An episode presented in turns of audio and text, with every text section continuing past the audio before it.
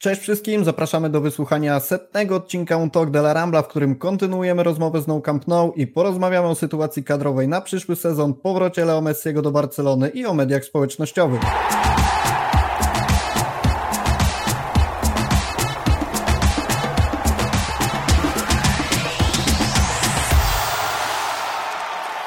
Jesteśmy już z Wami w ramach drugiego odcinka Un Talk de la Rambla. E, setnego odcinka, który kontynuujemy z No Camp No. Witamy serdecznie naszych gości. Jest z nami Adrian Białkowski. Siemanko. Ola, miałem wyłączony mikrofon. Teraz. I jest z nami też Michał Gajdek. Siemanko. Cześć. Z naszej strony jeszcze Błażej Gwozdowski. Cześć. I tą fantastyczną czwórką porozmawiamy sobie trochę o tym, jak wygląda kadra Barcelony, o tym, jak będzie wyglądać skład na przyszły sezon. Porozmawiamy o tym e, rzekomym powrocie do Messiego w nadchodzącym sezonie, po tym, który będziemy sobie omawiać oczywiście, jeszcze następnym, a także porozmawiamy o tym, jak wyglądają media społecznościowe Barcelony, co jest z nimi nie tak i dlaczego, a także co można by poprawić, żeby to funkcjonowało tak, jak powinno. Tych, którzy nie widzieli pierwszej części naszego super podcastu, zapraszamy na kanał No Camp No, gdzie znajdziecie pierwszą odsłonę, pewnie też jakieś Spotify, nie Spotify, to wszystko tam będziecie mogli nas usłyszeć. E, w ramach startu oczywiście wielkie podziękowania dla wszystkich, którzy są z nami, którzy słuchają nas, czy to od pierwszego, 20, 50 odcinka. Dziękujemy, że razem tworzymy tę społeczność i mamy przyjemność nagrywać setny odcinek, bo pamiętajcie, że bez Was nie byłoby tego podcastu. Fantastyczna społeczność polskich kibiców Barcelony, wszystko super. E, jeszcze raz Adrian, podziękowania za fajny pomysł, żebyśmy nagrali to wspólnie i pokazali wszystkim, jak zjednoczone może być polskie barcelonizmo, także myślę, że nie ma lepszego dowodu na to niż nagranie wspólne dwóch największych redakcji w Polsce. Miejmy nadzieję, że wkrótce na świecie, w Europie plany rozwojowe są, także na pewno będziemy działać w tym temacie. W galaktyce. Tak jest, w galaktyce. I nie mylić tutaj e, z Galacticos. Mianem Galacticos na pewno nie będziemy się określać. E, no dobrze, panowie, zaczniemy sobie od czegoś innego tak naprawdę niż zapowiedziana kadra Barcelony, bo mam do was pięć pytań, którymi zaczniemy sobie tę rozmowę. Pięć pytań, którymi rozkręcimy sobie trochę podcast. E, okay. Przewijam moje notateczki. I żeby sobie trochę porozmawiać o tym, jak wyglądają w ogóle nasze podcasty. E, wiemy, że dochodziliśmy do tego setnego odcinka w ramach różnego rodzaju rozwoju, w bólach, w przyjemnościach, ale jestem ciekawy, czy po tych 100 odcinkach jesteście w stanie powiedzieć, tutaj pytanie do chłopaków z No Camp No, w czym czujecie się lepsi od Untok de la Rambla?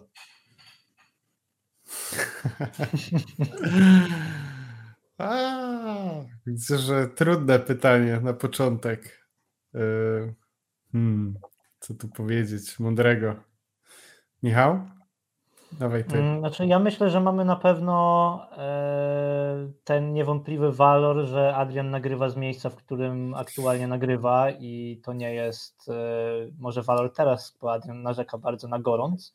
E, nagrywamy to o 23 z hakiem i jest 28 stopni, ale myślę, że jednak no, obecność na miejscu czasami, czasami sporo sporo może dać. Nie wiem, czy to jest poprawna odpowiedź, czy w ogóle jest jakiś klucz odpowiedzi.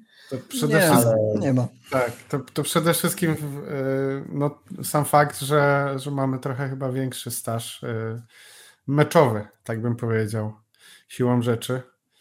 Chociażby dlatego, że ja sam w zeszłym sezonie chyba zrobiłem z 30 meczów. Także y, no to jest taki plus niezaprzeczalny. A poza tym nie wiem, chyba w niczym. Nie wiem. Błażej, to teraz piłeczka leci do ciebie, w czym Untok de la Rambla jest lepszy od No Camp No? Większa różnorodność. Mamy, mamy jednak trochę więcej tych, tych redaktorów, którzy gdzieś tam się pojawiają troszkę inaczej i widzą tą piłkę nożną. Mam wrażenie, że e, tutaj, tutaj jest troszkę większa różnorodność przy tych, przy tych podcastach, ale myślę, że największa siła to jest, jest wtedy, kiedy łączymy siły, wtedy wychodzi w ogóle najlepszy materiał. to, w takim razie, to w takim razie możemy już, myślę, nieco uchylić rąbka tajemnicy naszym słuchaczom, że tej współpracy będzie coraz więcej, bo łączymy siły, Szczegółów nie zdradzamy, ale to wszystko jest jeszcze rozwojowe, natomiast na pewno jak dopniemy wszelkie szczegóły, to będziecie mogli na naszych kanałach zobaczyć dużo więcej tego przenikania się No Camp No i Untok de la Rambla i FC Barca.com i tego wszystkiego innego, dlatego oczekujcie informacji, bo będzie naprawdę bardzo ciekawie, będziemy na pewno dostarczać dużo więcej kontentu i podbijać świat, tak jak Adrian powiedział, zmierzamy po galaktykę. Dokładnie. E, Będziemy jak teraz... Han Solo i Chewbacca na przykład. Tak jest. Możemy tak to nazwać, chociaż nie oglądałem, ale, ale wie, wierzę, że rzeczywiście o? skończyło się to wielkim sukcesem. Co? Nie, dobra. Tak. Moment, moment, bo to jest. No, kończymy, kończymy współpracę. Ja przepraszam, ja, ja wychodzę. Również przepraszam. Tak wyszło. E, panowie, pytanie które również mam nadzieję wywoła jakąś ciekawą dyskusję w kontekście Ligi Mistrzów. Coś, o co zawsze chciałem zapytać jakiegoś szersze, w jakimś szerszym gronie, bo sam e, czekam na ten moment, kiedy Barcelona mogłaby zagrać w finale Ligi Mistrzów z Realem Madryt. I teraz pytanie do Was. Czy bierzecie w ciemno wygraną e, Ligi Mistrzów z jakimkolwiek rywalem, czy w drugim wariancie wiecie, że jesteście finale z Realem, ale zwycięstwo nie jest pewne. Wygraną, bez, bez żadnej wątpliwości. Ja powiem szczerze, że jak te klasyki miały być realne, gdy UEFA się w finale, gdy UEFA się usilnie starała je ustawić, w 2013 roku chyba była taka sytuacja i skończyło się e, klasykiem, tylko tym niemieckim e, w finale e, Ligi Mistrzów ostatecznie, bo, bo wiemy, że, że Borussia tam wtedy sobie poradziła z Realem, Bayern sobie poradził z nami, to ja już wtedy tak miałem, że mówię, nie wytrzymam takiego meczu. W sensie autentycznie to jest chyba za dużo stresu i wszystkiego i tak dalej. E, nie jest dla mnie aż tak istotne, z kim, e, z kim ten mecz by był. Szczerze mówiąc, finałowy, ja uważam, że finały jednak są po to, żeby je po prostu wygrywać. Fajnie, że z reguły nam to się udaje e, i mam nadzieję te pasy kontynuować, jak już się w jakimś znajdziemy. A ty, Adrian, pisałbyś się na takie emocje, że nie wiadomo, czy wygramy Ligę Mistrzów, ale finał jest z Realem, czy jednak wierzysz w ciemno zwycięstwo z kimkolwiek? Jednak w ciemno. Mimo wszystko kunktatorsko, minimalistycznie w stylu Ernesta Valverde Ernest. muszę, muszę powiedzieć, że wymęczone 1-0 e, będzie fajniejsze niż e, piękne, nie wiem, 3-4 na przykład w plecy z Realem po golu powiedziałbym, że Sergio Ramosa w 90 którejś minucie ale, ale teraz to chyba Benzema bardziej, nie? Także nie, nie ryzykowałbym tutaj. Błażej?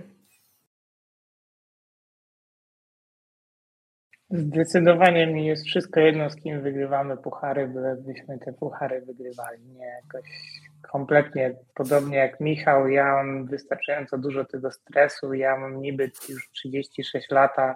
Każdy klasyk to jest dla mnie taki stres, że nie, jakoś nie zmieniłem się od, odkąd od, przez 20 lat mam wrażenie cały czas to tak samo u mnie wygląda i e, zbyt dużo emocji, zbyt często.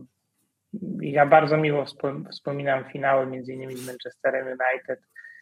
To jest zawsze coś innego. Też wolę taką różnorodność, a te klasyki mogły już trochę nam obrzydnąć, mam wrażenie, więc Widzę Mistrzów e, zdecydowanie wolę jakieś takie szlagiery, ale jednak z czołowymi drużynami z ligi, z ligi angielskiej niż tutaj jakieś obciążone emocjonalnie za bardzo, za bardzo klasyki.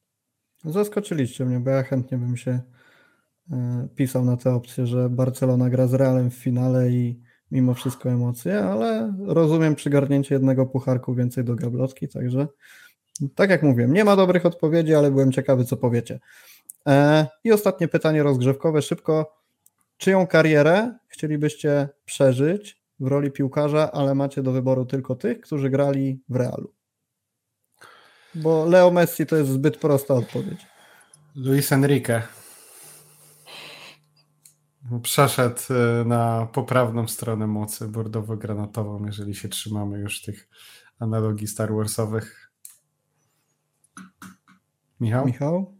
Mm, no nie wiem, no w sensie idąc tym samym tropem, no to mogę powiedzieć, że na przykład Samuela to, ale ja sobie zacząłem po prostu myśleć o, o karierach e, piłkarzy Realu i myślę, że tutaj już starając się zachować jakiś, nie wiem czy to jest obiektywizm, czy, czy jakkolwiek to nazwać, to Karim Benzema myślę, że tutaj jest fajną historią takiego giemka na początku tego Cristiano, który jednak okazuje się być no też pięknym łabędziem i na koniec pewnie się to zwieńczy złotą piłką i tak dalej. Myślę, że to jest fajna kariera czysto, czysto piłkarsko, pomijając wszelkie pozafutbolowe wątki i tak dalej, to, to myślę, że to jest fajna, fajna historia, zwłaszcza, że w Realu było często odwrotnie, że ktoś miał bardzo fajną karierę, a ta końcówka była, e, była bardzo przykra, a tutaj mamy wręcz odwrotnie. Błażej, ty utrzymujesz to, co powiedziałeś na backstage'u, że Luis Figo? Nie, nie, nie, zdecydowanie nie i ja mam w ogóle problem z wyborem jakiegoś jednego piłkarza Realu, bo nikt mi tak do końca nie przychodzi do głowy. Jeżeli już miałbym kogoś wybierać, to faktycznie Benzema, a z punktu widzenia samej kariery piłkarskiej, takiej jak ona przebiegała, to Marcelo też można powiedzieć tak pięknie spuentował tą swoją, tą swoją karierę, jeszcze zdobywając w ostatnim sezonie już przy mniejszym udziale, ale jednak Ligę Mistrzów, także to też taka moim zdaniem bardzo fajna kariera, ale jakoś nie potrafię się wczuć, żebym emocjonalnie poczuł dokładnie, z czym to się wiąże nie, nie, tu, tu nie potrafię. Mogę raczej wskazać, która kariera mi się najbardziej podobała, bo tak sam z siebie to nie wiem, czy bym chciał przez coś takiego przechodzić. To jeszcze okay. dorzucę jednego piłkarza. Brazylijski e, Ronaldo. Powiedz to.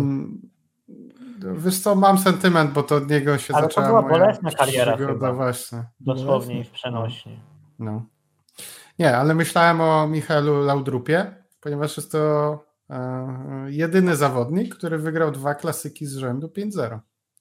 Z tym, że jeden z Barceloną, a drugi z Realem, tak się złożyło. Także chyba drugiego takiego nie będzie farciarza na świecie.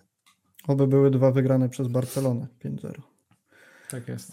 Dobra, panowie. No, u mnie byłby to brazylijski Ronaldo, ale lecimy sobie dalej, bo mamy do omówienia trochę tematów ciekawszych niż, niż takie rozgrzewkowe pytania. Pogadaliśmy sobie o tym, jak według nas będzie wyglądało Tridente Barcelony, jak będzie skonstruowany atak i ta trójka, która ma e, być odpowiedzialna za strzelanie bramek, natomiast e, nie poruszyliśmy jeszcze szerzej tematu, jak widzielibyście w ogóle formację Barcelony, bo wiemy, że mówi się o tym, że Xavi może przejść z 4-3-3 na 3-4-3 i zastanawiam się, jakie jest Wasze podejście do tego, czy mimo wszystko są to jakieś takie mrzonki próbujące wepchnąć jak najwięcej pomocników do tej właśnie linii środka pola, czy rzeczywiście możemy liczyć się z tym, że w przyszłym sezonie, przynajmniej na papierze, to 3-4-3 będzie miało miejsce?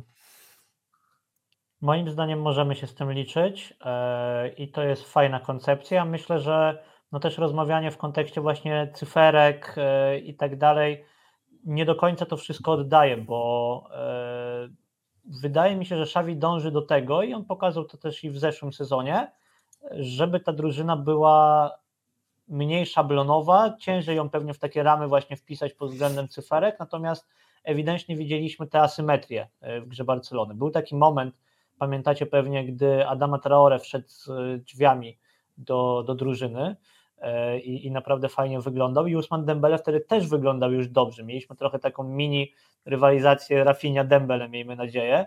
E, I były, bywały wtedy takie głosy na zasadzie, no dobrze, ale czemu oni nie zagrają razem po prostu? A Xavi ewidentnie wtedy chciał mieć typowego prawego skrzydłowego, ale na lewej stronie ufał e, non-stop grającemu Ferranowi Torresowi.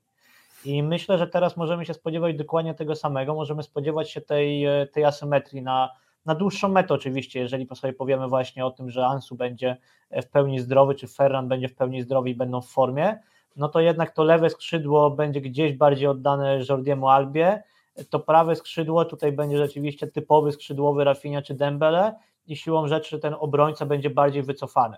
E, no jeżeli sobie tak to przedstawimy, no to rzeczywiście możemy wręcz powiedzieć, że Jordi Alba z tej lewej strony, może, może Alex Balde w niektórych meczach będzie bardziej pomocnikiem pewnie niż, e, niż obrońcą i w tym kontekście możemy powiedzieć o tym, że to będzie 3-4-3. E, Myślę, że to jest system, którego możemy się spodziewać.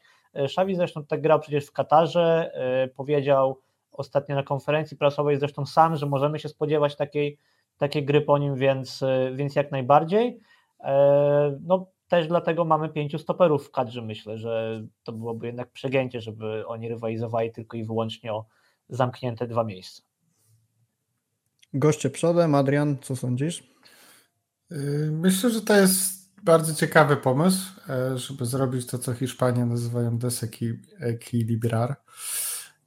czyli jakby zburzyć tą równowagę w meczu, co jest kluczowe zawsze dla nas, szczególnie przy rozbijaniu autobusu. Mi się E, przede wszystkim przypominają stare, dobre czasy, kiedy z prawej strony mieliśmy Daniego Alvesza, który hasał do przodu, a z lewej z kolei Erika Bidala, który prawie nigdy tego nie, nie robił i nie za bardzo umiał zresztą. E, więc to jest, e, to jest ok. Mm, Jordi Alba nie za bardzo, znaczy może inaczej, Jordi Alba woli mieć trochę więcej przestrzeni z lewej strony i dopóki jest Jordi Alba w kadrze, to, to na pewno trzeba będzie się przystosować do tego, żeby Mm, no, nie kolidował tam, z, tak jak czasami to na przykład było, nie wiem, z Neymarem chociażby. A, a samo ustawienie, hmm, czy odejdziemy od 4 czy 3, myślę, że to będzie praktycznie może być nawet i, i co, co mecz, co drugi mecz może być inaczej. Myślę, że to już zależnie od, od przeciwnika. E, też tak jak rozmawialiśmy w pierwszej części, e, będzie dużo rotacji, bo grania jest bardzo dużo E, więc myślę, że tutaj jest tylko inwencja Czawiego go ogranicza tak naprawdę. Tym bardziej, że ma super wykonawców i, i też zwróćcie uwagę, że praktycznie wszyscy piłkarze, których sprowadzamy, są wszechstronni. Mogą grać minimum na, na dwóch pozycjach, więc to też jest super, uważam. Ja pamiętam, jak do Barcelony przychodził Setien i była dyskusja o tym, czy to 3-5-2, które przenosił z Realu, z Realu Betis, będzie słuszne i skończyło się jak skończyło. No, zastanawiam się, czy trochę nie dyskutujemy o tym samym, że niby przejdziemy na 3-4-3, a, a finalnie skończy się to klasycznym 4-3-3, ale no myślę też, że, że porównywanie Szabiego i Setiana jest po prostu nie na miejscu w tym momencie. Błażej, jak widzisz sytuację z formacją? Ja nie wiem, czy my dobrze rozumiemy to, co Szabi mówi, bo ja mam wątpliwości, e, kiedy on rzeczywiście uważa, że grał 3-4-3, a kiedy grał normalnie 4-3-3. Ja nawet parę razy próbowałem obserwować takie spotkania, gdzie ewidentnie wydawało mi się, że to ustawienie jest jakieś dziwne i bardzo dynamiczne.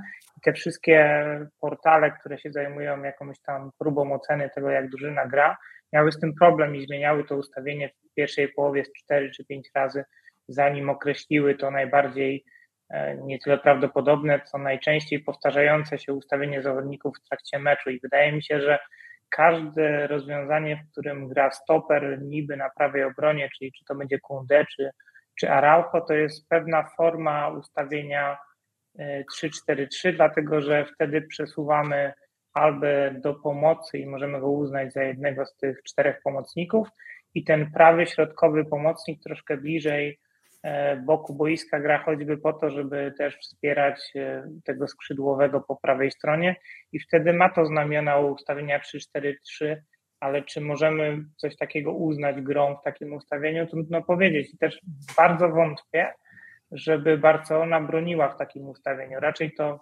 wyobrażam sobie to w ten sposób, że Barcelona będzie atakować rzeczywiście w ustawieniu 3-4-3, po stracie piłki będzie próbowała grać wysokim pressingiem w ustawieniu 4-3-3 e, i będzie do tego ustawienia wracać, a w takiej głębokiej defensywie to już będzie ustawienie typu 4-1, 4-1, gdzie będziemy mieć już normalnie nawet tego Ferrana czy Ansufatiego na boku, na skrzydle z obowiązkami defensywnymi. I, i w tym kontekście wydaje mi się, że owszem, będziemy bardzo często grać w ataku w tym ustawieniu 3-4-3, ale to nie będzie nigdy tak, że nagle się wszystko zmieni, tak jak Setien akurat źle rozumiał, mam wrażenie, tą grę w tym ustawieniu, dlatego że u niego to było dość sztywne i nawet przy przejściu do defensywy było widać, że jest pewne opóźnienie z przekazaniem krycia i to wszystko się rozsypywało, a u Czawiego to już zaczęło funkcjonować dobrze i wydaje mi się, że jak on to jeszcze troszkę ogra, to faktycznie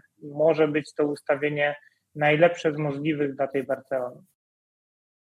A gdybyśmy musieli wytypować sobie taką trójkę grającą w pomocy, nawet zakładając, że będziemy grać 3-3-4-3 czy 4-3-3, no to wiemy, że tym e, zawodnikiem na lewym skrzydle będzie najprawdopodobniej Alba, to pozostają nam do obsadzenia trzy miejsca. I teraz w pierwszym wariancie przyjmijmy sobie, że Franki w Barcelonie zostaje, bo tak jak sobie też rozmawialiśmy w pierwszej części podcastu, e, nieznana jest jego przyszłość, ale nie możemy wykluczać tego, że rzeczywiście w Barcelonie zostanie. E, Busquets mimo wszystko na pozycji defensywnego pomocnika, czy waszym zdaniem będziemy próbowali już w tym sezonie wprowadzać na tę pozycję Niko, a może to popularne ostatnio rozwiązanie ze świetnie grającym pianiciem w tym miejscu?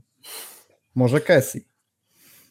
Znaczy, jeżeli my nie zaczniemy w tym sezonie próbować czegokolwiek y, zamiast Busquetsa, no to właściwie kopiemy sobie grup, no bo umówmy się, Busquets za rok odchodzi do MLS-u, prawdopodobnie do Miami, to chyba nie jest nawet wielka tajemnica. E, nawet jakby nie odszedł, to też wieczny nie będzie. Jest coraz wolniejszy, nie żeby e, szybkość była kiedykolwiek jego atutem, ale trzeba tutaj coś wymyśleć. E, więc ja myślę, że będzie próba też ze strony Czawiego grania na, na dwóch pivotów w różnych może konfiguracjach. Jeżeli Franki zostanie, to może on będzie jednym z tych, będzie Niko, może z Kessim.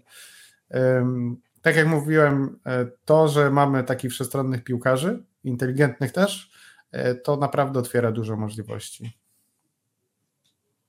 Ale dla mnie mimo wszystko zgoda, ale domyślnie w sensie, ok, próbowanie, rotacje, to też o tym mówiliśmy, bo dużo meczów, bo trzeba się przygotować, ale w każdym z tych dwóch wariantów, którym powiedziałeś, czyli czy to z Frankiem, czy bez Frankiego, według mnie podstawowym zestawieniem pomocy dalej będzie Busquets, Pedri, Gavi. No tak, pewnie, pewnie tak będzie, a mnie zastanawia jedna rzecz, bo jak sobie przeanalizujecie jeszcze raz e, te przejścia między ustawieniami i faktycznie to ustawienie w środku pola w fazie ataku, załóżmy, że jest to w ogóle ustawienie 3-4-3, no to ten Bernardo Silva się wydaje najbardziej logicznym rozwiązaniem, żeby grać bliżej tej prawej strony boiska, bo on i dośrodkuje piłkę w polu karne i dobrze się czuje w tym sektorze i on uzupełnia jakby tą, ten, ten koncept Szawiego idealnie. Natomiast żaden z obecnie występujących w Barcelonie pomocników idealnie się na tej pozycji nie czuje. Próbował grać na tej pozycji Pedrim, Xavi z dość dobrym skutkiem, Gabi radził sobie tam, mam wrażenie, troszkę gorzej, ale bywały takie mecze, że już było lepiej, nawet można było odnieść wrażenie, że on gra wręcz na skrzydłach w niektórych spotkaniach. Więc pod tym względem wydaje mi się, że w tym ustawieniu brakuje jednego elementu. Albo któryś z zawodników musiałby się dostosować, żeby grać bliżej właśnie prawej strony, czy to będzie Pedri, czy to będzie Gavi, to trudno mi powiedzieć. Mam wrażenie, że Pedri to byłaby trochę strata potencjału, bo im bliżej pola karnego on występuje, tym jest dla drużyny lepiej. Ale nie widzę w tej chwili pomocnika, który by się tam sprawdził bardzo dobrze. Ani Kessi takim piłkarzem nie jest. E, więc nie mam, nie mam pojęcia, jak będzie grał Franki, no to widzieliśmy już, że Franki też się za dobrze na tej pozycji nie czuje, więc to jest jakiś tam kłopot. Pedri, Sergio, to są jakby rzeczy bez jakiejkolwiek dyskusji, a ten trzeci pomocnik, to się zgadzam z Michałem, pewnie to będzie Gavi, ale głównie dlatego, że nie ma lepszej opcji. Gdyby przyszedł Bernardo za Frankiego, to nie mielibyśmy wątpliwości, że to właśnie on będzie grał na tej pozycji. A nie uważacie, że mimo wszystko jest trochę prawdy w tym, że stawianie na 18-latka i to też 18-latka, który urodziny ma dopiero za chwilę, jest trochę karkołomne? Nie boicie się takiej powtórki sytuacji, jaka miała na przykład miejsce w przypadku z Bojanem albo z innymi zawodnikami, którzy dosyć szybko zostali wrzuceni w ten młyn pierwszego składu, a potem przepalili się i nic z nich nie zostało? Nie lepiej trochę Gawiego tak będzie lepiej wprowadzać go z większym spokojem? No wiemy, że on teraz rozegrał ponad 3000 minut już w tym swoim pierwszym sezonie, ale może jest to jednak moment, żeby dać mu trochę odpocząć i dać grać bardziej doświadczonym zawodnikom jak Kessi, właśnie Franki czy Bernardo, jeżeli przyjdą. Ja się nie boję e, powtórki z Bojana, boję się natomiast powtórki z Pedriego e, w kontekście, w kontekście jego fizyczności bardziej, tak? No bo też wiemy, że Pedri jednak ten pierwszy sezon też się zachwycaliśmy, że grał strasznie długo, dużo, E, i tak dalej, był praktycznie jak cyborg, natomiast potem przyszedł drugi sezon i już było widać, że on cierpiał e, na tym, że być może właśnie był zbyt bardzo wyeksploatowany rok wcześniej. I fajnie by było uniknąć drugi raz tego samego e, błędu, dlatego no, wracamy cały czas do tego Bernardo i tak dalej i, i, i wiemy, że to są czyste spekulacje, ale nie do końca bałbym się tutaj tego, co też można poczytać, że to byłby piłkarz, który zahamuje rozwój Gawiego. Ja tak nie uważam, zwłaszcza w kontekście tego, ile właśnie minut jest dostępnych do gry. i, i myślę, że spokojnie mogłoby to, mogłoby to bardzo dobrze działać. Na pewno nie można zrobić tak, że no nie wiem, odpuścimy na przykład Frankiego de Jonga, nie sprowadzimy jednak nikogo w zamian, no i będziemy liczyć, że rzeczywiście zagramy cały sezon Gavi, tak, na tym, czy Gavim i Pedrim na pozycji interiorów, a Casey będzie ich wspomagać tylko i wyłącznie w jakichś tam wyjątkowych sytuacjach. No to, to rzeczywiście nie jest mądre planowanie e, i mam nadzieję, że tego nikt nie zrobi. Jest jeszcze Pablo Torre, o którym chyba trochę zapomnieliśmy. Wielka niewiadoma oczywiście, ale na pewno swoje minuty dostanie. Myślę, że tutaj możemy być spokojni.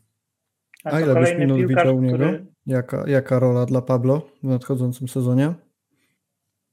Mm, rola Gawiego na początku, a później się okaże, jak będzie grał. Nie? Ale jestem, jestem pozytywnie nastawiony co do tego chłopaka. No, ten pierwszy mecz, jaki, jaki zagrał w barwach Barcelony i to te pierwsze 7 minut, w jakie nas prawdopodobnie oczarował, bardzo obiecujące, tu się wszystko zgadza. Błażej, nie boisz się o to, że Gavi spali się przez zbyt dużą liczbę minut? Nie, podobnie uważam jak Michał i dodatkowo jeszcze bym powiedział, Bierzmy pod uwagę to, że jeżeli obciążamy piłkarzy w wieku 17-18 lat tymi minutami, to to wyjdzie jak będą po, po 30. A jak sobie patrzymy na kariery Benzemy czy Lewandowskiego na przykład, to są to piłkarze, którzy rozegrali podobną liczbę minut. Benzema musiał się bić przez długi czas o skład e, z Higuainem. Lewandowski w lidze niemieckiej jednak rozgrywał troszkę mniej tych spotkań i oni utrzymują ten wysoki poziom grubo po 30. To samo na przykład Modric. On tych minut w całej swojej karierze rozegrał relatywnie mało jak na pomocnika i dzięki temu taka długowieczność, tak to nazwijmy. Jeżeli będziemy eksploatować piłkarzy w wieku 18 lat, tak jak e, mówił Michał, nie wiem, tam 3-4 tysiące minut, no to to się w końcu gdzieś tam odbije na formie fizycznej na 100% i nie wierzę, że taki piłkarz w wieku 35 lat będzie jeszcze w wysokiej formie, więc faktycznie wolałbym, gdyby te minuty były rozkładane bardziej, bardziej tak logiczny sposób i rzeczywiście, żeby aż tak dużo nie grali. Gavi na pewno nie powinien grać tak jak Pedri w pierwszym sezonie, gdzie w zasadzie grał wszystko i to było i to potem się odbiło faktycznie, no urazy był, uraz był dość poważny, a może nie tyle poważny, co trudny do zaleczenia. A tak jeszcze kończąc y, pewnie wątek y, Gawiego, stricte, to Rafał wspominałeś, że to jest właśnie zawodnik 18-letni. No wiemy, że on te 18 urodziny rzeczywiście obchodzi już w tym tygodniu. E, Mateo Alemani mówił, że tylko na to czekamy z podpisaniem kontraktu, no i tak się śmiesznie złożyło, przypadek czy nie przypadek, że Gavi 18 urodziny obchodzi dokładnie w dzień prezentacji Roberta Lewandowskiego. Zastanawiam się, czy tutaj będzie jakieś połączone, czy będziemy mieli dwie dobre e, informacje jednego, jednego dnia rzeczywiście. A czy dzień prezentacji Lewandowskiego nie wypada też w tym samym dniu, co było ogłoszone odejście Messiego, tak na marginesie? Czy to też mm, jest? Może, znaczy na pewno to, to jest podobny, e, podobny przedział, ale chyba dzień, chyba dzień wcześniej. Chociaż nie, może rzeczywiście 5 sierpnia. Coś tu się wszystko zaczyna składać w jedną całość, nie? E, o Messim sobie będziemy jeszcze oczywiście za chwilę rozmawiać, natomiast jeszcze pozostając w temacie tych zawodników, ty powiedziałeś o przedłużeniu kontraktu, ale mamy też kilku zawodników, którzy kontrakty mają, a chcielibyśmy rozwiązać je z nimi, to znaczy Pianić, to znaczy Riki. I jestem ciekawy, co nich sądzicie, czy widzicie w ogóle szansę na to, że oni w Barcelonie pozostaną w jakiejkolwiek formie, no nie domyślam, znaczy domyślam się, że nie, nie widzicie ich w pierwszym składzie, ale Widzicie realnie szansę na to, że w kadrze Barcelony na przyszły sezon będziemy mieć Rikiego i Pianicia?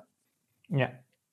Ja nie widzę takiej szansy z prostu, czy inaczej, to nie jest tak, że ja strasznie wierzę, że oni, nie wiem, e, zwłaszcza w przypadku Rikiego, przejawią jakąś nadzwyczajną ambicję i poszukają sobie nowego klubu i tak dalej. Powód jest dużo bardziej prozaiczny.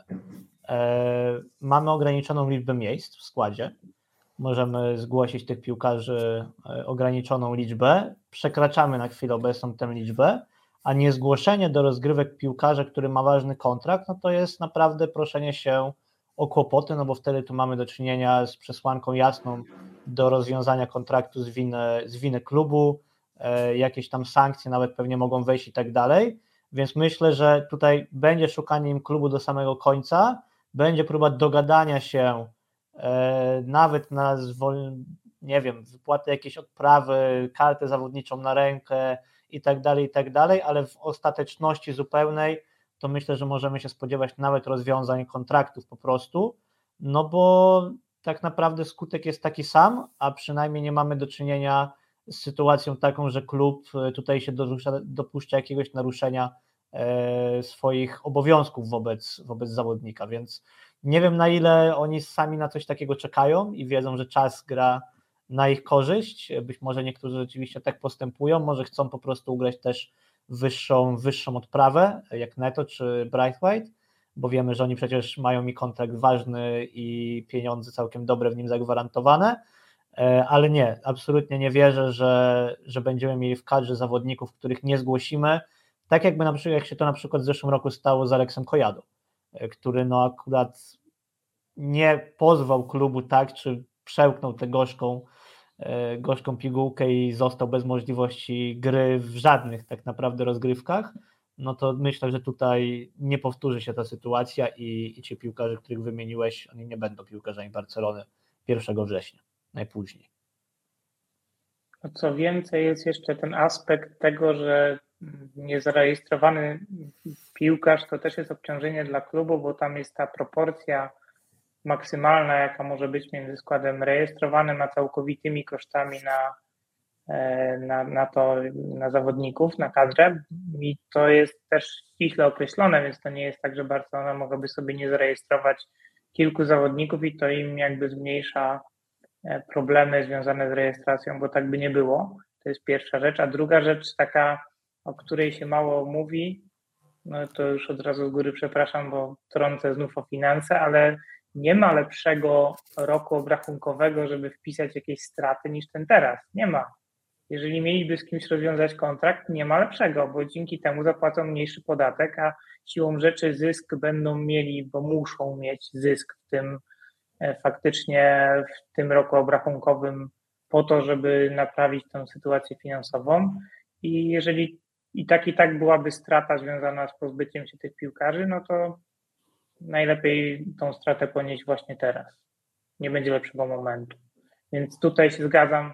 W ostateczności będą to rozwiązywane kontrakty, będzie wypłacana jakaś część tego kontraktu, który pozostał piłkarzom, karta na rękę, szukajcie sobie nowego klubu i faktycznie z jednej strony to dla piłkarzy czas działa na ich korzyść, a z drugiej strony potem będą mieć mniej czasu, żeby znaleźć sobie nowego pracodawcę, więc to działa troszkę w obie strony. I ja mam taką nadzieję, że to jakoś super długo trwać nie będzie. Jest kilku piłkarzy, które, którzy nie powinni mieć problemu ze znalezieniem klubu, ale są też tacy, taki, taki Ricky, no moim zdaniem może mieć problem, bo e, zawodnik, który waży 56 kg, czyli raptem o 3 kg więcej niż moja żona, no to nie jest piłkarz do zawodowego, do zawodowego futbolu, no nie oszukujmy się. To jest absolutnie nie, nie, nie są to warunki, które mu pozwolą grać na najwyższym poziomie. Dobra, to idziemy dalej. O linii obrony pogadaliśmy sobie w pierwszym odcinku, także odsyłamy e, na kanał No Camp No, gdzie znajdziecie nasze dywagacje na temat tego, jak bardzo wszystkiego nie wiemy, jak bardzo wszystko będzie zależało od tego, z jakim przeciwnikiem będziemy grać. A teraz przechodzimy sobie do drugiego tematu, czyli powrotu Leo Messiego do Barcelony. Laporta zapowiedział, że gdzieś ruchy w tym kierunku będą wykonywane. I na ile wy oceniacie te ruchy jako rzeczywiście realne i coś, co Laporta może obiecać i próbować e, doprowadzić do skutku, a na ile jest to jakaś gra medialna z jego strony, żeby rozpalić nadzieję kibiców Barcelony, tych, którzy chcieliby, żeby Messi do Barcelony wrócił? To ja zacznę od tego, że bardzo mnie dziwi w ogóle e, timing tych e, deklaracji, szczerze mówiąc, bo jesteśmy, jakby nie patrzeć, nadal w środku okienka transferowego tego lata na czas Messiego, na Messiego mamy czas przez cały sezon właściwie, żeby się nad tym zastanawiać i to na pewno prasa i tak by podchwyciła i tak prędzej czy później, przecież to jest normalne, skoro mu się kontrakt kończy za rok. I sam Messi przecież wiemy dobrze, że będzie decydował dopiero po, po Katarze, co, co dalej. E, więc ja, e, to, to jest dla mnie wielka zagadka. Dlaczego akurat teraz się o tym rozmawia? No ja rozumiem, że to jest e, turne marketingowe i Laporta tam bryluje w mediach i tańczy na boardwalku w Las Vegas z fanami i tak dalej, ale nie wydaje mi się, żeby nagle mu przyszło to do głowy, że wstał i, i pomyślał sobie, a może jednak coś o tym Messim powiem. Także Mm, to mnie, to mnie ciekawi. To mnie ciekawi, dlaczego akurat teraz jest to poruszane. Ale widzisz taką szansę, że rzeczywiście teraz? jest taki plan? Czy że jest to po prostu rzeczywiście jakiś tam marketing?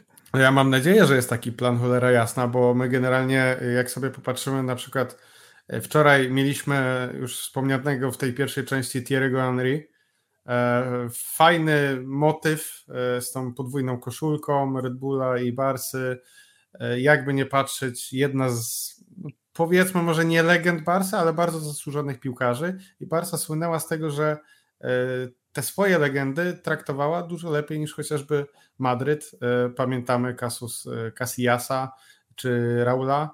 E, aż do, do tego momentu, kiedy trzeba było pożegnać swoją największą legendę w historii. No, I to jest, to jest niesmak straszny, który do tej pory pozostaje. To jest, uważam, hańba na na wizerunku całego klubu. Nie tylko Laporty, ale cały klub tutaj jest winny już nie rozstrzygając, czy Laporta mógł to zrobić lepiej, czy nie mógł, no pewnie nie mógł. Natomiast sam fakt, że Messi zostaje pożegnany jakimś zdjęciem na korytarzu z pucharami, że płacze na konferencji, że nie żegnają go kibice przede wszystkim, no to jest skandal i, i, ja mam nadzieję, że, że faktycznie jest jakiś plan na to, żeby, żeby wrócił. E, o ile to nie będzie powrót e, na zasadzie kluczowej roli w drużynie, bo to, to jest już zupełnie co innego. Ja chcę oczywiście, żeby Leo Messi wrócił, natomiast nie chcę, żeby Leo Messi wrócił i był podstawowym e, elementem układanki nowej FC Barcelony Czawiego, no bo to by nie miało sensu, no ale to to są sprawy już jakby drugorzędne. Najpierw musiałby wrócić, a później się będziemy zastanawiać, co z nim dalej i jak go tutaj ulokować. A wy jak panowie ja... widzicie przyszłość Messiego w barwach Barcelony, czy raczej mrzonki? Znaczy tak, ja się na pewno zgadzam z Adrianem co do formy pożegnania, nawet nie wiem, czy można to nazwać pożegnaniem. E, pamiętamy też e, o tym, w jakich warunkach Leo Messi odchodził, no to jednak była w dalszym ciągu pandemia, E, kiedy Leo Messi zagrał ostatni mecz swój z publicznością na Camp Nou? Jakbyście mieli, Adrian wie, bo na nim był, ale jakbyście mieli strzelać w okresie na przykład i kto był rywalem? I, I, to jest przykre, widzicie, że musicie się nad tym zastanawiać, nie? To, to jest generalnie najlepsze ja odpowiem, tego, że coś jest nie w porządku. Zacząłem liczyć lata, który mam rok. Real Sociedad to był 2020 e, rok. 7 marca 2020 roku. Prawie półtora roku przed rozstaniem z Barceloną. On nigdy więcej nie, nie był e, przy pełnym Camp Nou z e, trybunami. No to jest w ogóle masakra, że jakiś totalnie, z całym szacunkiem dla, dla zespołu z kraju Basków, ale totalnie randomowy mecz ligowy okazał się być pożegnaniem dla Messiego tam 1-0, bo ten mecz był nie. taki nudny, w ogóle dramat jeszcze do tego. I teraz możemy, możemy, oczywiście, możemy oczywiście tutaj się zastanawiać, czy to jest coś, co powinno e, usprawiedliwiać, czy powodować tutaj jakiś last dance i tak dalej, czy jednak powinno się odbyć e, w formie pożegnania po prostu jakiegoś meczu, nie wiem, z kimkolwiek, z reprezentacją Argentyny na przykład, tak, e, z wypuszczeniem wszystkich pucharów, które Messi tutaj zdobył, E, nagród indywidualnych i tak dalej. No wiemy, że przecież piękne pożegnania mieli, czy to Xavi, czy Iniesta na przykład, e, czy Carles Puyol. Messi nigdy się czegoś takiego nie doczekał. Natomiast i, i, tu myślę, że się chyba zgodzimy, że on na 100% na coś takiego zasługuje i to w ogóle powinien być no-brainer, jeżeli chodzi o to, co się powinno wydarzyć w najbliższym, czy na koniec najbliższego sezonu. E, natomiast te słowa Laporty, i tutaj zacytuję tłumaczenie z fcbarsa.com, taka fajna strona, e, można tam znaleźć właśnie takie rzeczy. Polecamy. Mam wobec niego, wobec niego, wobec Leo Messiego wyraźny dług moralny i w tym sensie chciałbym, żeby koniec jego kariery był z koszulką Barsy i oklaskami ze wszystkich stron. Takie są moje aspiracje jako prezydenta i sprawimy, żeby stały się one rzeczywistością.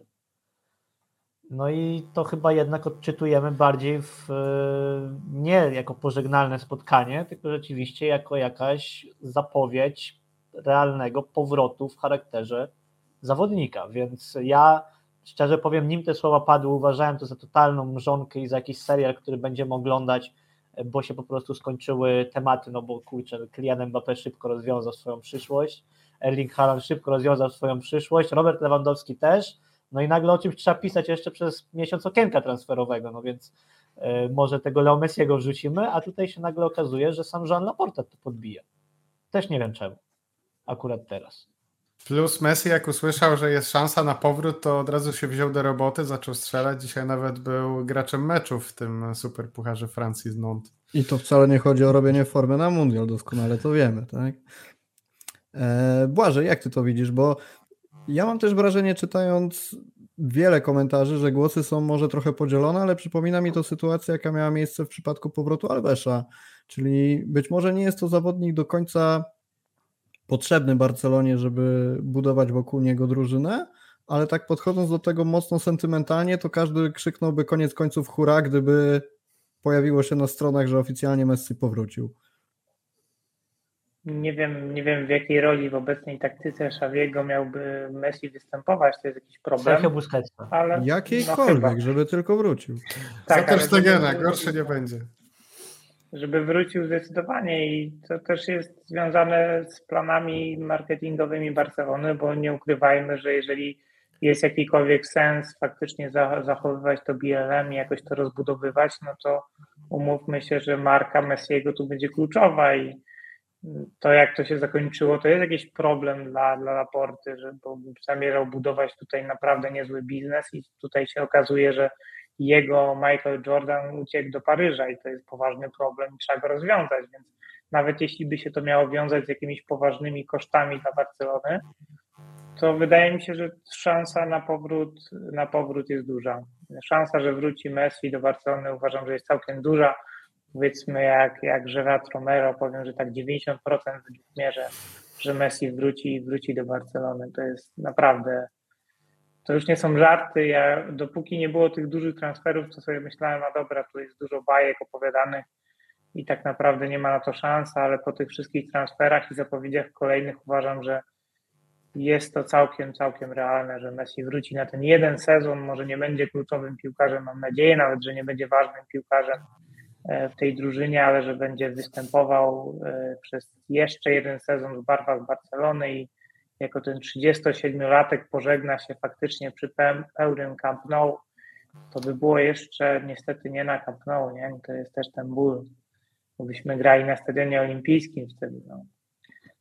Ale na to już nic nie zrobimy, z tym nic nie zrobimy. No chyba, żeby przedłużył jeszcze tą karierę do końca, do końca budowy Camp Nou, ale to już mogłoby się wiązać z tym, że jeszcze jakieś plus jeden do tego dłuższego kontraktu trzeba byłoby dodać, bo to może trochę potrwać. Czyli podsumowując, musi grać gdzieś do 40 i, i wtedy po prostu. I wszyscy będą zadowoleni. Ale w ogóle jestem ciekawy, co sądzicie, czy on by chciał wrócić, bo wiemy, że tych informacji, że jest skonfliktowany z Laportą i już nie podadzą sobie ręki, też było całkiem sporo, więc może to jednak tylko Laporta chce, żeby Messi do Barcelony wrócił. Myślę, że Laporta nie wypuszczałby takich e, baloników medialnych, e, gdyby nie wiedział, że jest taka możliwość. Myślę, że gdyby faktycznie nie miał absolutnie żadnego kontaktu e, z Leo, gdyby mosty były spalone, na pewno by sam tego tematu nie poruszał, bo po co?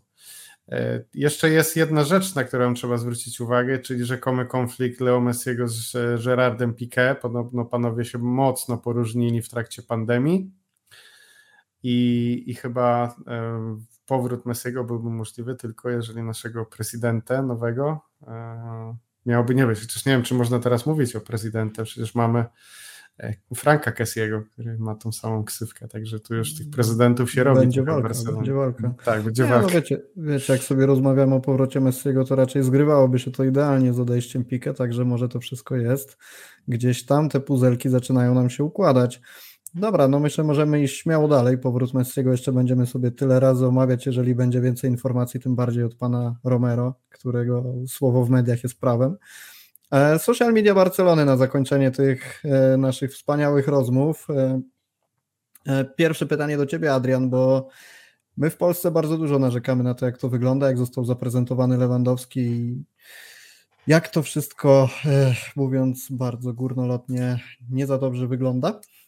Czy masz wrażenie, że Hiszpanie też tak do tego podchodzą i krytykują, czy raczej mają do tego dużo luźniejszy stosunek? Sami Hiszpanie mam wrażenie, że specjalnie się tym nie przejmują. E, trzeba pamiętać też o tym, że oni nie przykładają do tego transferu aż takiej wagi jak Polacy, wiadomo. To jest dla nich po prostu transfer jeden z wielu. Nie tacy piłkarze tutaj przychodzili, z całym szacunkiem oczywiście dla Roberta. E, natomiast e, ja akurat mam taką możliwość, że w przyszłym tygodniu przed Pucharem Gampera będę na takim prywatnym spotkaniu z Joanem Laportą, które jest dla, dla prezydentów Penny głównie. I, i, e, I, w związku z tym zapytałem na, na Instagramie No Camp No, e, o czym powinienem porozmawiać z Laportą.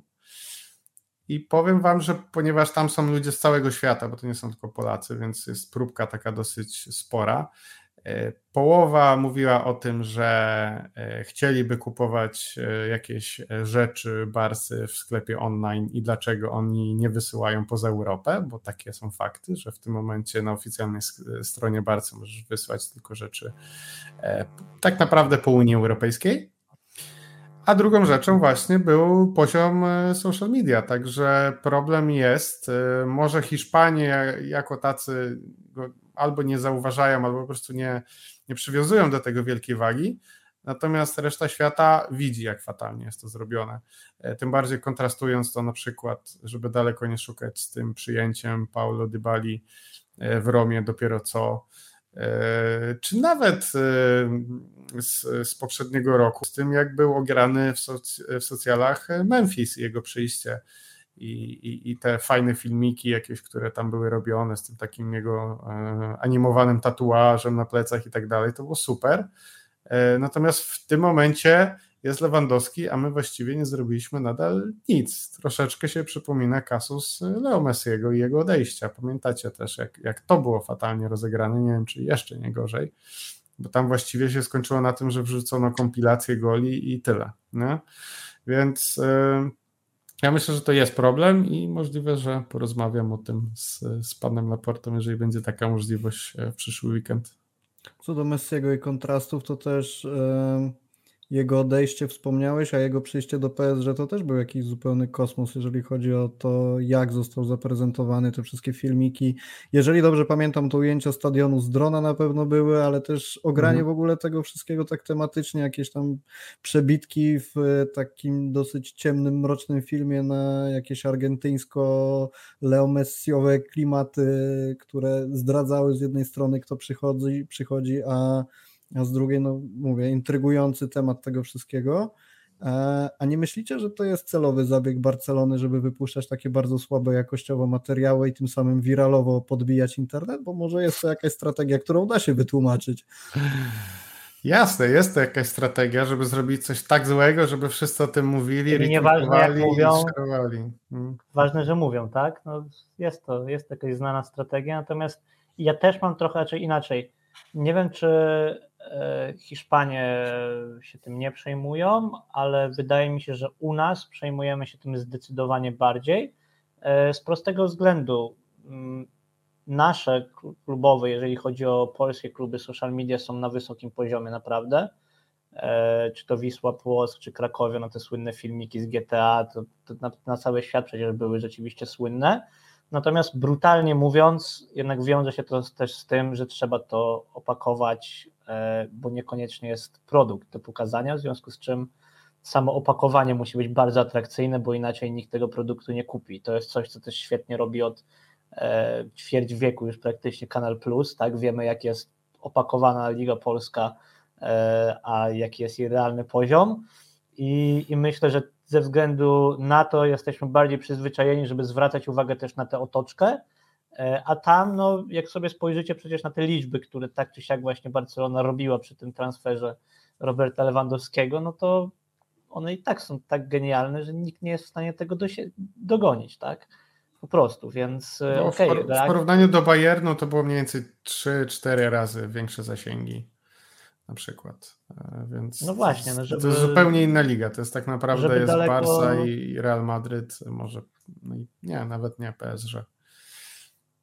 Tak więc mi się, mi się gdzieś wydaje, że, że u nas, no, tym bardziej biorąc pod uwagę, że z jednej strony jesteśmy przyzwyczajeni do czego innego na naszym podwórku, z drugiej strony, e, że to jednak jest e, dla nas rzeczywiście dużo istotniejszy transfer jako Polaków, no nie oszukujmy się, będzie to, będzie to bardziej istotne wydarzenie, to dlatego przywiązujemy do tego naprawdę dużą wagę. Gdzieś indziej być może niekoniecznie tak jest, co nie oznacza, że problem nie istnieje, bo mi się wydaje, że tak właściwie są dwie drogi. No, Adrian wspomniał o, o Realu.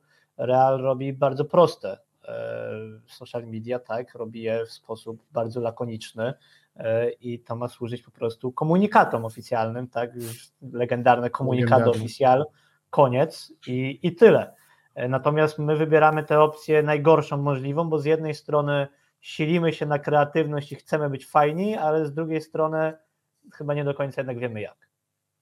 Błażej, my kiedyś gadaliśmy o e, tym słowie, którego zabroniłeś mówić dzisiaj, czyli o dźwigniach finansowych, ale nie będziemy o nich teraz rozmawiać, tylko chciałem wspomnieć to, co powiedziałeś w kontekście sprzedaży praw do BLM, że jest to dobre rozwiązanie, żeby ten sektor funkcjonowania poprawić. I czy nie sądzicie, że Barcelona powinna też oddelegować e, sprawowanie władzy nad social mediami, bo wydaje mi się, że wy powiedzieliście w ramach jednego ze swoich odcinków, że mediami społecznościowymi Barcelony zajmują się dwie dziewczyny, z czego jedna ma telefon z pękniętym ekranem.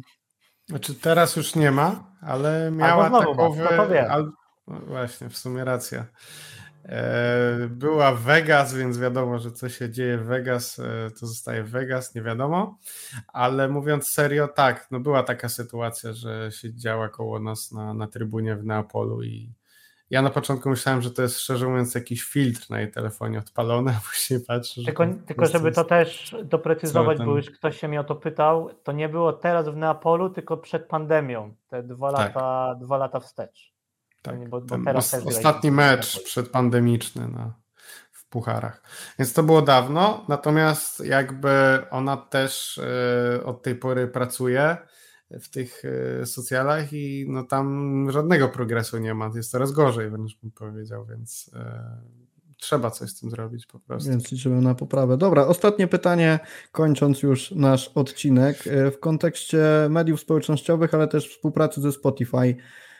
Nie wydaje Wam się, że ta współpraca połączeniu z turne jest trochę za słabo ogrywana, że za mało jest takich przebijających się do mediów realizacji wraz z nowym sponsorem, no bo tak naprawdę potencjał Spotify do robienia jakichś kampanii marketingowych, współpracy jest przeolbrzymi. Jeszcze w połączeniu z możliwą prezentacją Messiego byłoby możliwe ogranie czegoś naprawdę super, a tak naprawdę nie widać niczego. Co o tym sądzicie? No to jest słuszna uwaga. W sumie nawet nie, nie, nie myślałem o tym e, wcześniej, ale masz rację. E, Cały Był ten. To jakiś e, event, prawda? W Miami, jakiś tam wspólny, e, co tam Robert sobie tańczył. Tam był jakiś tak. raper chyba, ale ja go nie znam niestety, przepraszam. Wujek samo złoto był. Błażej? Nie mam pojęcia, w jaki sposób mieliby to już teraz dobrze wykorzystać, więc nie będę się silił na jakieś pomysły. Ja tylko wrócę do jednej rzeczy jeszcze na chwilkę i nawiążę też do Spotify jak oglądaliście jakieś filmy z Barca Studios, bo jest tam taka zakładka, jesteście subskrybentami, więc macie dostęp, więc polecam. Jak e, faktycznie produkty już typowo przez Barca Studios robione, takie filmiki między innymi Made in La Masia i one są zrobione bardzo dobrze, bym powiedział. To jest kawał solidnej roboty, godzinne filmy, które może nie są jakimś arcydziełem, ale to jest naprawdę dobrze zrobiona robota, więc mi jest z jednej strony trudno zrozumieć, że są tam ludzie, którzy potrafią zrobić coś takiego, a z drugiej strony wypuszczają takie mizerne materiały, kiedy jest ta presja czasu dodatkowo. Nie? Wtedy nagle wszystko się gdzieś zapada, ale pamiętajcie, że mówimy o klubie.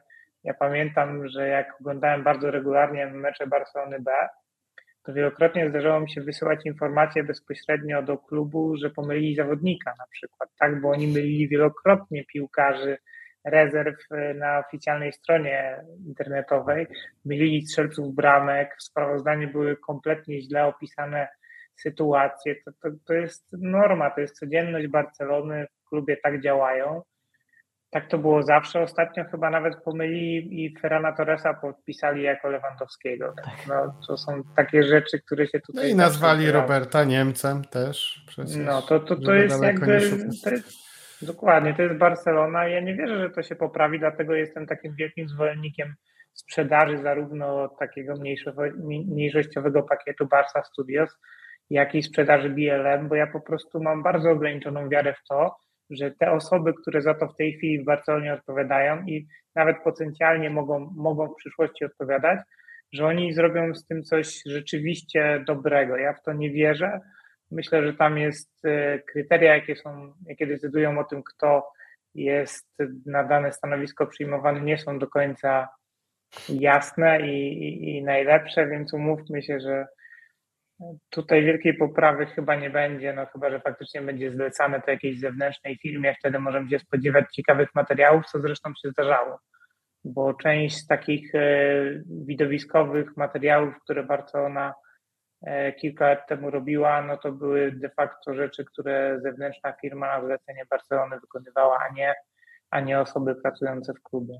Ja może uzupełnię e, może kojarzycie, jak to się ostatecznie skończyło, natomiast mi się wydaje, że te firmy, bo Błażej powiedział, że nie ma zaufania do ludzi, którzy tym teraz zarządzają, natomiast ja szczerze mówiąc w ogóle nie wiem, kto tym zarządza obecnie, bo w marcu mieliśmy zwolnienie z posad szefów e, obu tych firm.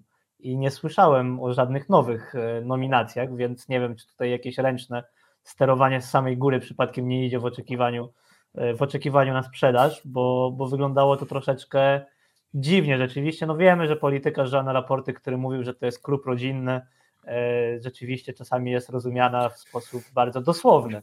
E, trzeba sobie to wprost powiedzieć i tyle. Natomiast jeżeli jeszcze tylko wrócę na chwilkę do tego Spotify, o którym Rafał powiedział, ja uważam, że Spotify na razie jest za mało wykorzystywany, ale rękę sobie daje uciąć, że przyjdzie taki moment, pewnie już w tym sezonie, że ludzie będą mieli tego Spotify'a dosyć, e, bo jak sobie pomyślę o tym na przykład wrzucaniu różnych artystów na, na koszulki Barcelona, wiemy, że taka jest koncepcja, no to zaraz się okaże, że będzie tam ktoś, kto go niekoniecznie się lubi, czy coś w tym rodzaju i, i będą lamenty głośne, więc myślę, że spokojnie, jeszcze tutaj będziemy narzekać w drugą stronę pewnie. Ręka, ręka w górę, kto pomyślał o tym, że na koszulce znajdzie się Shakira, nie? Dobra, panowie, myślę, że możemy stawiać powoli kropkę. Mamy naprawdę fantastyczny materiał, wspólny setny odcinek wyszedł naprawdę super. Zapraszamy serdecznie naszych słuchaczy do tego, żeby komentowali, e, odnosili się do tego, jakie tematy tu poruszaliśmy. E, chyba, że wy chcecie jeszcze coś dodać na koniec, pozdrowić, pozdrowić kogoś. Chciałem pozdrowić moją mamę, która dopiero co covid przeszła, jeżeli można. O. I życzymy zdrówka. Już jest zdrowa, także. Zdrówka, zdrówka. Dobra, kończymy. Panowie, Adrian Białkowski, Michał Gajdek z No Camp No, dzięki serdeczne. Dzięki wielkie. Za, dzięki zapraszamy. wielkie za zaproszenie i, i, i, dzięki, że, że zrobiliśmy wspólnie ten setny odcinek, podcast przyjaźni, można go nazwać. Tak jest, możemy sobie przybić pionę. E, zapraszamy oczywiście na e, kanał No Camp No, zapraszamy na stronę No Camp No, na socjalki, wszędzie, gdzie tylko chcecie. E, Błażej Gwozdowski, Zewce Barsykom. Cześć i Rafał Kowalczyk, czyli ja również bardzo serdecznie Wam dziękuję i co, słyszymy się w kolejnych odcinkach. Na razie i do usłyszenia.